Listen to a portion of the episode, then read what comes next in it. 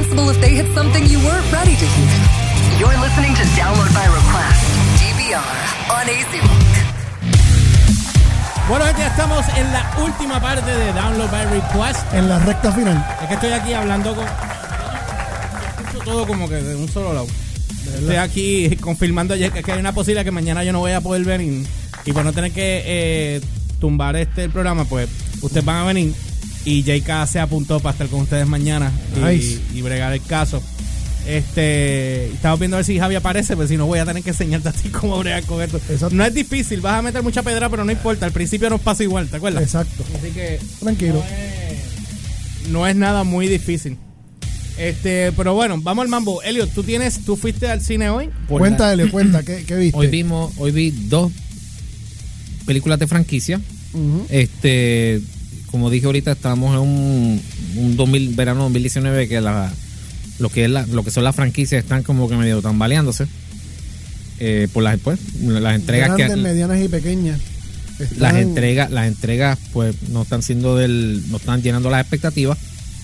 O si las llenan, como pasó con Shaft, este, pues por lo menos un sector, el, el sector de los críticos, pues no, no le no va a irse en contra, pues porque no, no llenaron sus expectativas SJW o no aguantan la, lo que dijimos ahorita, la, la masculinidad tóxica de Mr. John Shaft. Pues hoy estrenó la más esperada, o la, o, digo, la, la, la, la que una vez yo dije, Dios mío, ¿por qué la van a hacer? Yo estaba asustado. Tú lo sabes, ¿verdad? Aquí lo hemos dicho varias veces, ¿verdad? Yo, yo entendí, yo entendí que lo que habían cerrado en la tercera entrega ¿Verdad? De Toy Story. era el cierre perfecto, bro. En el 2010, cuando Andy entregó esos juguetes, Ujú. yo vi aquel cine a punto de sacar las navajas y, y cortarse las venas de, de- por el trauma de aquel Exacto. final. Un final que pues, fue pues, triste como fue, pero fue un final perfecto. Sí, cerraron Eh, lindo, y lindo. cerraron, y cerraron, o sea, esto estaba, tu historia estaba al lado de la entonces Born Ultimatum y Indiana Jones Last Crusade en ese combo de trilogías ya perfecta. Hasta que dos de ellas hicieron cuartas partes que Ajá. tuvieron resultados mixtos. Pero Toy Story se había quedado íntegra hasta ahora. Cuando anunciaron la cuarta, pues ya tú sabes que las banderas rojas se levantaron. Porque Dios mío, Ya la cerraste, quedó perfecta. y si, no y, y si, y si vienen y me la dañan después con, con- por, por tratar de extender. Pues Humbert, Ajá, cuenta. por lo menos de entrada, para por lo menos salir de esto y para que pueda dormir tranquilo, me place informar que Toy Story 4 Ujú. pasó con ficha. Pasó, Nice. Nice. pasó. De hecho, ahorita escribí un estatus que lo, yo creo que lo debe haber visto. El que dije Pixar, maldita sea, porque me haces esta barbaridad. No estoy diciendo Te- que la película te- era. Te estrujó el corazón más que la, más que la volvieron con la estrujadera. Sí, no, señores, prepárense. Ah, No quiero dar spoilers, pero eh, empiezan Ay. con crueldades y terminamos con otra estrujadera de. de corazón que te dejan. Es- eh, eso viene, eso venía bien duro. Yo, eh, si tuviese que. Déjame, dé- déjame escoger las palabras, ¿verdad? Por aquello de no querer decir nada. eh, de no dar ningún spoiler. Esto vendría siendo el Shrek Forever de Toy Story. O sea, que ya Shrek había cerrado con, como que habían cerrado con la 3. Pero Exacto. hicieron el Shrek Forever como a manera de épílogo. Pues esto parece que era un epílogo. Porque yo no sé, digo, si hace. el- esto es un negocio. Y dijimos que la 3 era la última. Pero pero, pero, pero, pero, si lo- pero si los chavos hablan y si ch- y, y si y Disney como está con, con la con la avaricia encendida a, a mil especialmente luego del anuncio de ayer de ayer fue Sí, ayer. el, re- el release el re-release de Endgame que ellos quieren ah, sacarla todavía en cartelera y le voy a dar un re-release. un re-release con el, el extra footage etcétera, etcétera, todo por querer tumbarle un récord a Avatar. A, ese, Ah. a ese nivel está la avaricia de, de Disney pues Total, Avatar es, es parte de ellos ahora. exacto no entiendo. Exacto, ellos están compitiendo con, con ellos mismos ahora. Eh, Toy Story, que no quepa la menor duda que debe hacer todos los chavos del mundo. En el, el portal de tomates, que no confiamos mucho, este bueno, eso a conveniencia de, del que lo sigue, Ajá. pero está, estaba en un 100%, ya está en un 98%, pero o sea, eso es un eso es Universal Acclaim casi. Ok. Este, y de hecho la película, la película está muy bien, la historia está muy bien escrita, te hace sentido todo, que tú tú te quedas como que, ok, no, eh, no es una historia que tú digas, eh, no es una historia que tú digas que está de más. De nuevo, parece un, si eso fue el final, este es el- como que el, el epílogo, el post-credit, por, decir- Exacto. por decirlo así. Eh, esta película, la- los highlights de esta película. Señora, el personaje de Keanu Reeves se votó. Eso es el Duke Kaboom. Estoy a punto de buscar la figurita para tenerla ahí, ahí guardada en casa. Wow. Y se tiró el wow. Ahí eso lo, eso sí lo voy a decir. Se tiró el wow. Requirió Toy Story para volver a escuchar a Keanu Reeves haciendo este diciendo, diciendo el wow. Y by the way, el performance de Keanu Reeves es así, eh, siendo una eh, la voz. Ajá. Sonaba la voz de Keanu Reeves, pero como que tú lo veías él matizando un poco más. Contrario a las demás películas, donde lo ves a él normal, live action, Ajá. y como que la actuación es más o menos, él es Keanu Reeves en todas. Pero aquí tú, tú lo, nota- lo notabas como que, que era otro, aquí sí que se notaba que era otro personaje. Este, Básicamente no se tiró el, el... no, el wow está. No, no, no, pero me refiero el...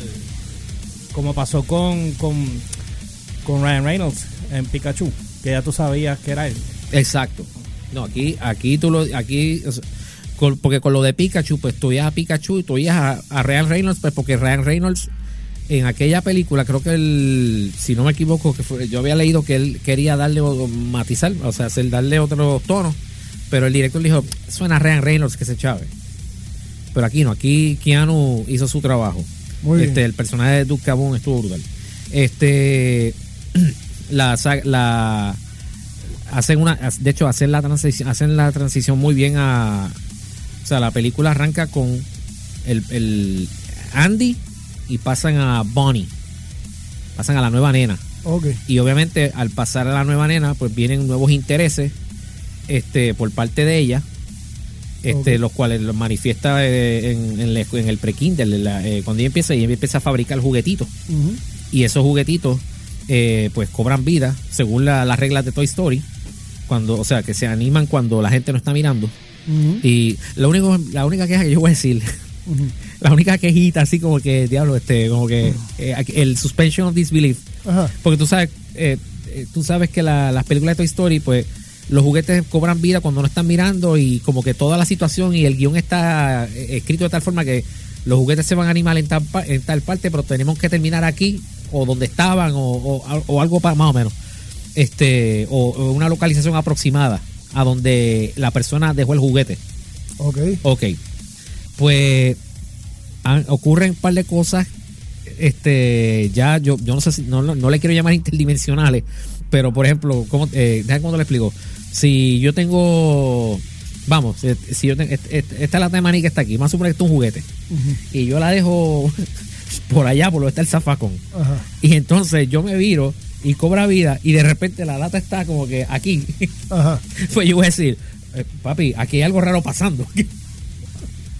Y se tiran y los juguetes se tiran dos o tres de esas pedras este pero fuera de eso la historia está, está buena la historia se va bien eh, se va dark porque obviamente igual que la 3 Ujú. que se fue dark aquí se va dark película de horror Ok.